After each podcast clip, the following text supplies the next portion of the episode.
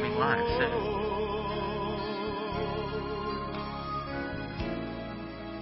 That's a good one, right Eu oro estrela alva brilha em mim. Please stand by. We'll be streaming live soon. Quero vir aqui pra ver. Do meu viver. Depois class.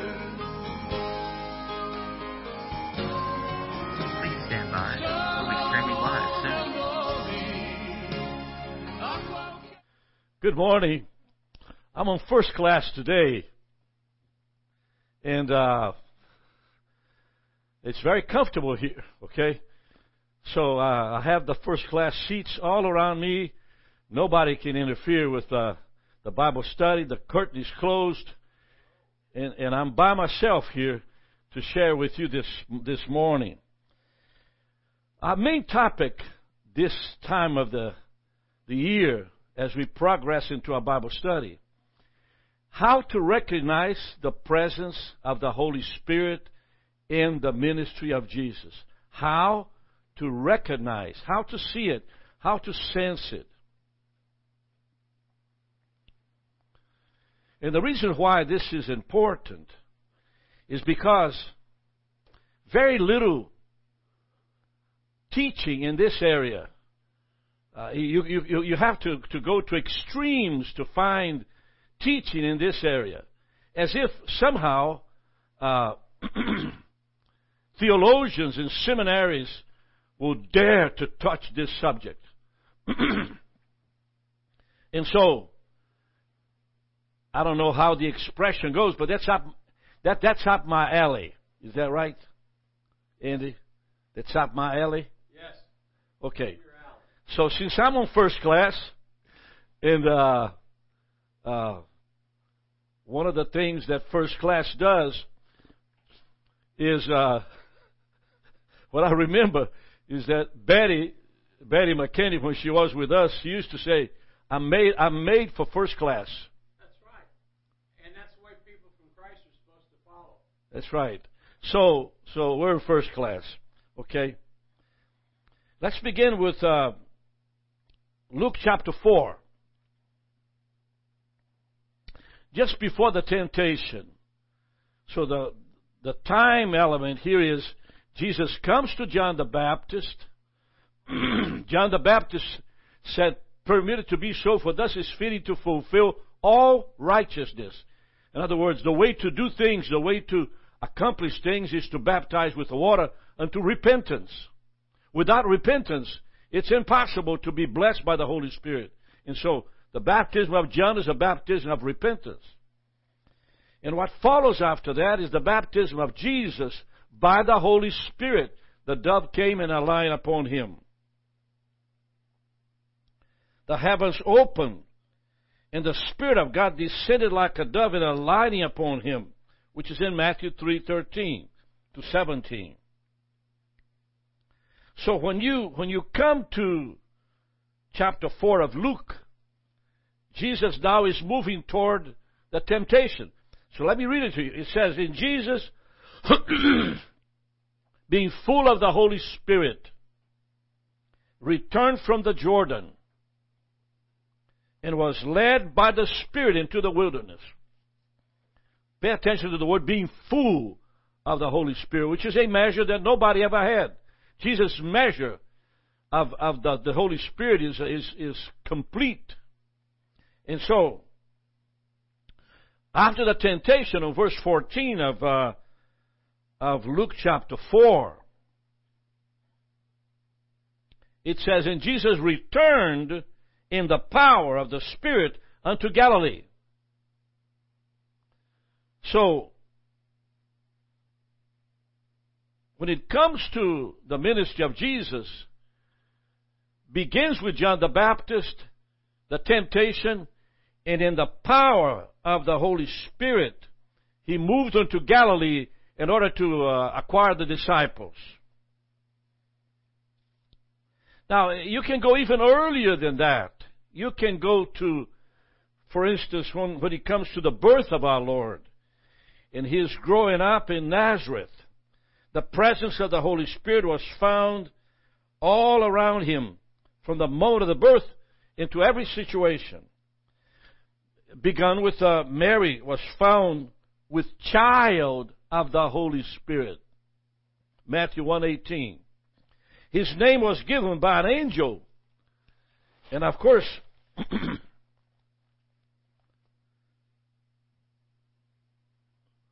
in the name was Jesus. And so, John the Baptist on Matthew 3:11 says, "I indeed baptized with water unto repentance, but he who comes after me is mightier than I, whose shoes I'm not worthy to untie. He shall baptize you with the Holy Spirit and with fire." so, you begin to sort of uh, listen to these statements and you begin to come to some conclusions that the ministry of the Holy Spirit and the ministry of Jesus were not interrelated but completely together. Not only together, but impossible that you find them separated. They were, they were together, united, moment by moment. So the baptism of the Holy Spirit was evident in the life of Jesus. He changed everything. Mary was with child with the Holy Spirit. John prophesies that Jesus would baptize people with the Holy Spirit. So one purpose is to show that the gifts of the Holy Spirit, that is our Bible study goal this morning, okay? That the gifts of the Holy Spirit were operational in the life of Jesus.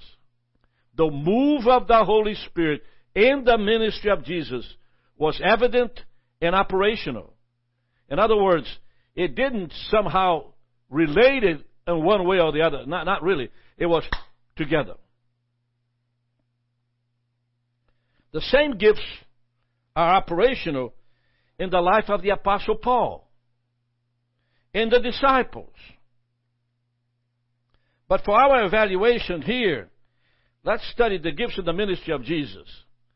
Because you see, Paul, you probably say, where did Paul receive the knowledge of the names of the gifts in 1 Corinthians chapter 12? How that was related to him? By revelation. That wasn't Paul making up, making up these things in order to explain to the church in Corinth how things operated. Paul is simply saying, what he had, he spent a whole week and a half in Jerusalem with Peter, James, and John dealing with those things. Because the core of personal ministry, the core of dealing with the kingdom of God begins with the operation of the Holy Spirit. Outside of that, all you have is what happened. The operation is essential to be understood so you be able to be led of the Spirit and not just reading a book. So there's a rule, and I call rule number one in the ministry of Paul and the disciples. The names of the gifts are never shown. That's rule number one. The names of the gifts are never shown in the ministry of Jesus, or in the ministry of Paul, or in the ministry of Peter, James, and John, and any disciple. I tell you, the, the name of the gifts, when operating, it wasn't shown. Paul revealed to us in 1 Corinthians 12 the names. But as you operate in it, you have to recognize what's going on. And that's what Paul shared with the church of Jesus Christ and, and, the church at Corinth. That the names of these gifts, I don't have to be told, it's a revelation from God. The Lord reveals. Let's go to John chapter 4 verse 17 and 18. And uh, let's take a look at that because I'm going to begin to explaining to you uh, this operation, this revelation here. Jesus said unto her, Go, call your husband and come near. Remember the woman that's uh, at the well? John chapter 4. A woman answered and said, I have no husband. Jesus said unto her, You have said well, I have no husband. For you have had five husbands, and he whom you now have, it's not your husband. Now that's a revelation from heaven. Nobody told Jesus he, the Holy Spirit, revealed to the Lord exactly what needs to be done.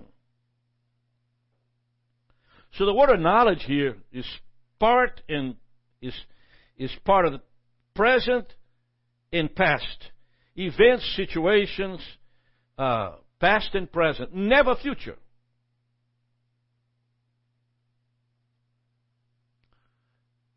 Okay, let's go to Mark chapter 2, verse 5. Mark chapter 2, verse 5. When Jesus saw their faith, he said, Son, your sins are forgiven. Now, one of the explanation in commentaries when it comes to this type of dealing with illnesses, the commentaries that we have to us simply says that when someone was sick or any kind of illness, it was because their sin. Well, Jesus doesn't operate into what the people understood and comprehended as to illnesses. Because in every situation, He healed. And so He says, when Jesus saw their faith, what, what, what, what does it mean? Can you see something that is very much uh, uh, uh, hidden? It's not revealed. You can't see faith. But Jesus saw. He felt it. And he knew that in that case, sin caused the illness. Not in every situation. But let's take a look at, a, at another, another area, another example. When Jesus was in Caesarea Philippi, Jesus explained to Peter how he was able to recognize the truth that Jesus was the Son of God. Listen to what Jesus says. He said this Flesh and blood have not revealed unto you, but my Father who is in heaven. In other words, Peter, when you came here and I told, asked you to ask who do people think that I am, remember? Jesus said, take a look and ask questions. Some say Elijah, some say Jeremiah. And so Jesus referred to Peter. He said, Peter, who do you think that I am? Now, what Jesus is saying to Peter is, he found out that Jesus is the Son of God by revelation of the Father. For flesh and blood has not revealed this to you. But for, for education has not revealed this to you. By reading a book has not, does not reveal this to you. From having a lecture of three years for a seminary degree does not reveal this to you. But God reveals. God reveals. There's no way to understand the power of salvation by reading a book or questioning uh, uh, how to comprehend. A revelation is a revelation that is personal to the person that is supposed to receive the revelation. And of course, Peter, Peter received a revelation of the Holy Spirit. You are Jesus Christ, the Son of the Almighty God. Now, that's a wonderful thing. And so, revelation that I'm referring to here is a direct information from heaven pertaining to a situation in front of you. Now, I used to say this, and I continue to say this to pastors, to ministers that uh, want to learn how to live this way. That a revelation is a direct indication that what needs to happen already happened.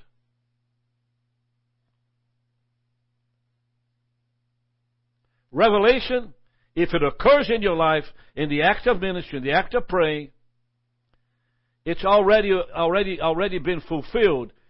There's no revelation that's to impress you, to make you look good, so you can know and tell everybody what happened. When revelation comes, it comes to the person in front of you, and it comes to you directly. And as you have the revelation of the Holy Spirit, the act of ministry is completed. It's done. God healed.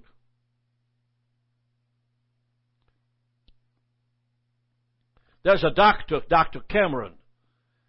He went to Brazil with us in a city called Muriaé, North Minas, in the state of Minas in Brazil. It's right on the border between, between the state of Rio de Janeiro and the state of Minas Gerais. Very few miles from the borderline of the states. Muriaé. A 1500 member congregation building a 5,000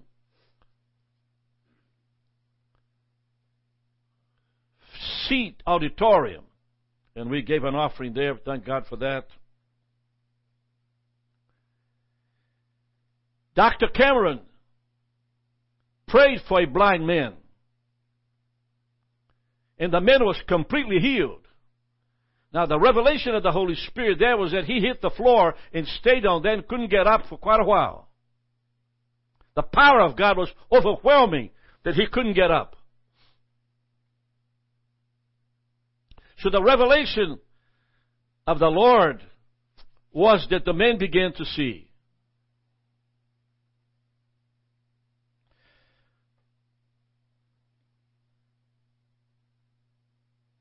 And so the problem that I'm trying to explain to you is that when revelation occurs, a miracle occurs. When revelation occurs, salvation occurs. In other words, revelation is an indication that what the Lord wants to do has been done.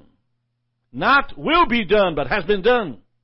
That's how you treat revelation. You don't treat revelation waiting to see what's going to happen. You treat revelation as when it comes to you, the job is already done.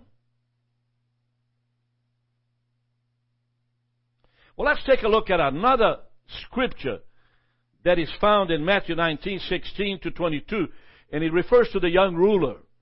It's, a, it's, it's not a miracle per se, but God reveals something in this, in that scripture. Remember the young ruler that came to Jesus and asked him, uh, uh, what can I do to receive eternal life? Remember that? What can I do to have eternal life? And so Jesus knew that the problem with the rich young ruler was that he did not love his neighbors as himself. Because he said to the Lord that he, he, he, he fulfilled all the, all the commandments. Love your neighbor as thyself. Well, that one he didn't because he had so much money. And Jesus asked him to give to the poor and he couldn't because he had so much money. So he was lying. He did not love the poor. He was he was caught in the act of lying. Even though he claimed to have kept the commandments, he could not sell what he had and give to the poor. He did not love his neighbor more than he loved himself. And Jesus saw that. Now, when did Jesus saw that that was the problem? When, when, when, when the young man says, uh, uh, uh, uh look to the Lord and says, good master. That was it. Good master. In other words, when you engage with the Lord, the revelation comes. The revelation precedes the information. The revelation is clearly directed to the act of ministry without regarding what you think, what you want to do, or what you understand, what you comprehend. In other words, when God reveals, He bypasses the mental state of questioning and argumentation. Is directly to the need. The Lord don't state, the Holy Spirit does not waste time with, with unbelief. The Holy Spirit does not waste time with unbelief. So, let us take a look at another one. I hope you, you are beginning to realize what I'm saying here. Go to John 148. You know, Philip met this guy and said, listen, I want you to go down there and meet this man. Uh, uh, he's from Nazareth. And, and of course, you know, Nathanael said, Can any good thing come out of a little stinky little town north of Israel? And as Nathaniel approached Jesus, Jesus looked at Nathaniel and said, Behold, a Israelite in whom there is no guile. Well, that, that is, that is a discerning of a personality trait in, of a man in front of Jesus. What did Jesus, how did Jesus know there's no deceit in Nathaniel? He's been informed by somebody else. There goes again. See, the doubtful person that cannot comprehend revelation begins to question. Well, somebody told him he was very intelligent and he was a, a very uh, blessed man of God. And so what I'm saying to you is that uh, it's impossible.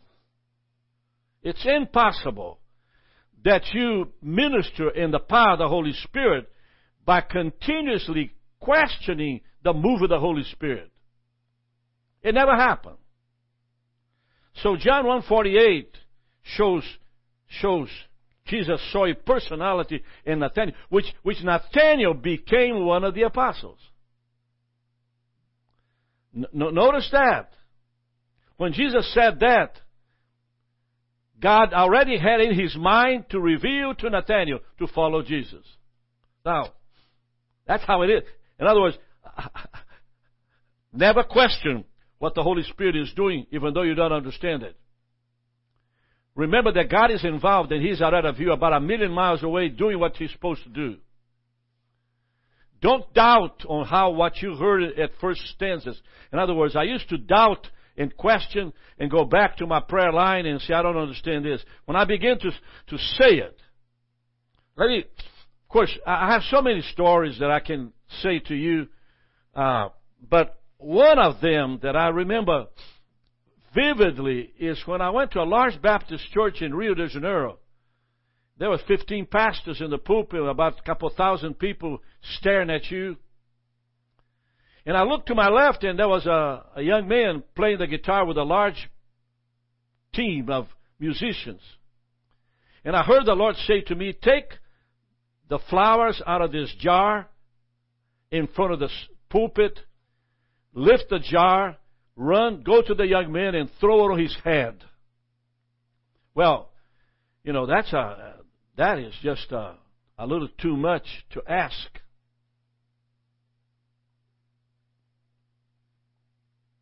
Well, I did. I asked permission of the pastor. I took the jar, and as I moved toward the young man, he put his guitar down, and I began to bathe him. And he was on his knees yelling and screaming and, uh, and a horrible scene began to happen. Everybody from the congregation began to run toward the young man. He was the, the drug dealer of the whole church. Now, notice the revelation came to me to do what I need to do. It didn't ask me if I comprehended. It asked me if I should question the pastor. I told the pastor to give me permission because he's in charge.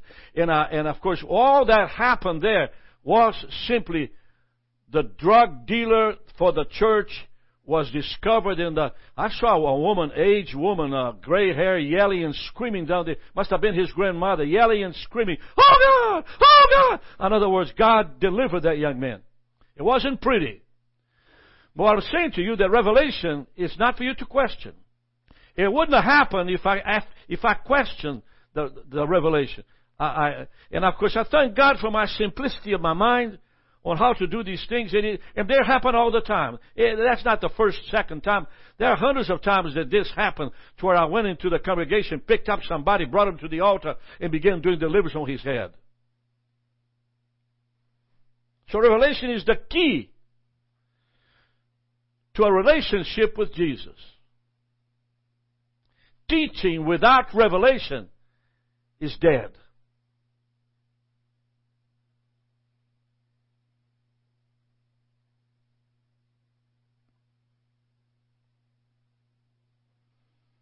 Revelation is the key to a relationship with Jesus. Teaching without revelation is dead. Let me give you another example. And uh, we're seven minutes and 12 seconds counting on this beautiful airplane and this first class ticket that I got from Andy Hines. And I'm sitting here just uh, wonder what I'm going to eat for lunch. Amen. Uh, here, here, is uh, here is Matthew eleven twenty five. Listen to this scripture. At that time, Jesus answered and said, I thank you, O Father, Lord of heaven and earth because you have hid these things from the wise and the prudent, and have revealed them unto babies. What is it that uh, Jesus is saying? Is that revelation comes to the simple, the gentle, the tender, the humble. It doesn't come for those that are uh, uh, wise and prudent and careful. You see, the reason why sometimes in a sermon there's no revelation is because you hear something the Holy Spirit is saying to you to do it right then. But you have to follow procedures. And before too long, you don't hear the Holy Spirit anymore because the Holy Spirit knows you're not going to do it. And so you have this relationship that is lukewarm, but it doesn't cut the mustard. You have this relationship that is sweet and tender and scratches you, but it doesn't get to the bottom of it.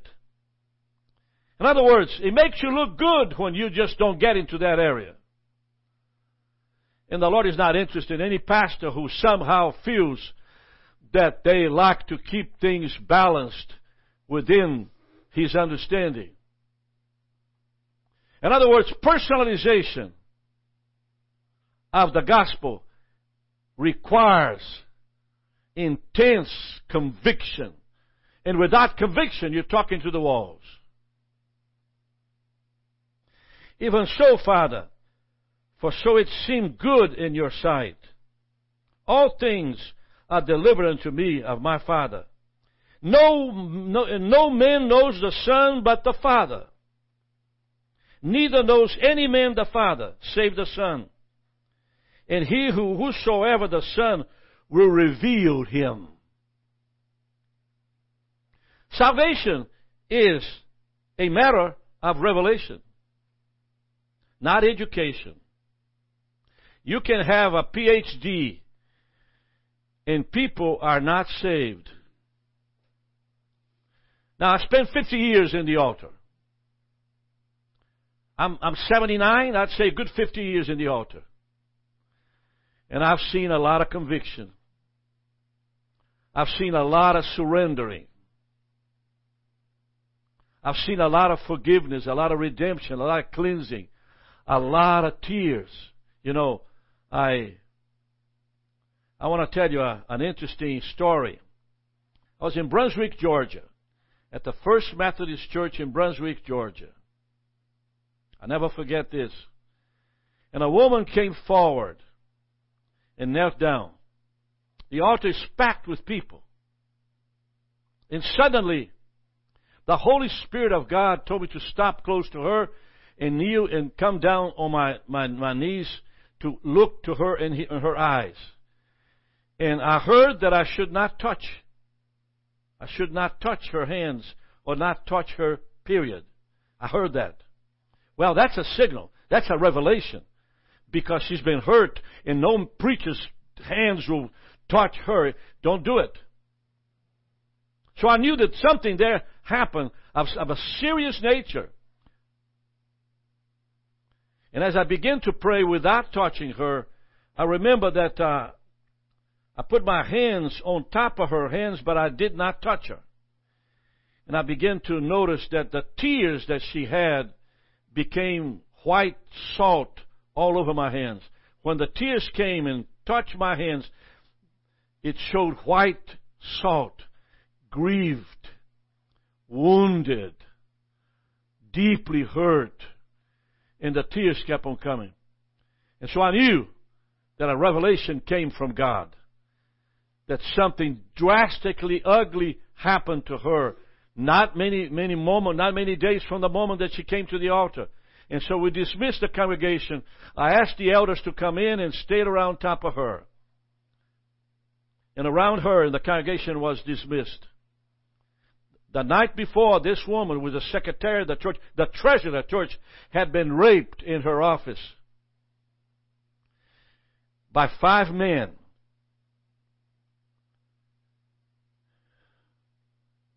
Now let me ask you this. How about if we just did not make an invitation? How about if I simply moved from her and went to minister to everybody else? How about if I simply just ignored the situation uh, because it's too personal and we don't want to get personal in the presence of God because He can offend somebody? How about if I simply just dismissed everybody and went to my home and went to my hotel to eat a piece of chicken? But the Lord had another idea, and we anointed her with oil. We lifted her hands. She began to pray and began to cry. And she cried for an hour or two. And we stayed there with her until all things were settled.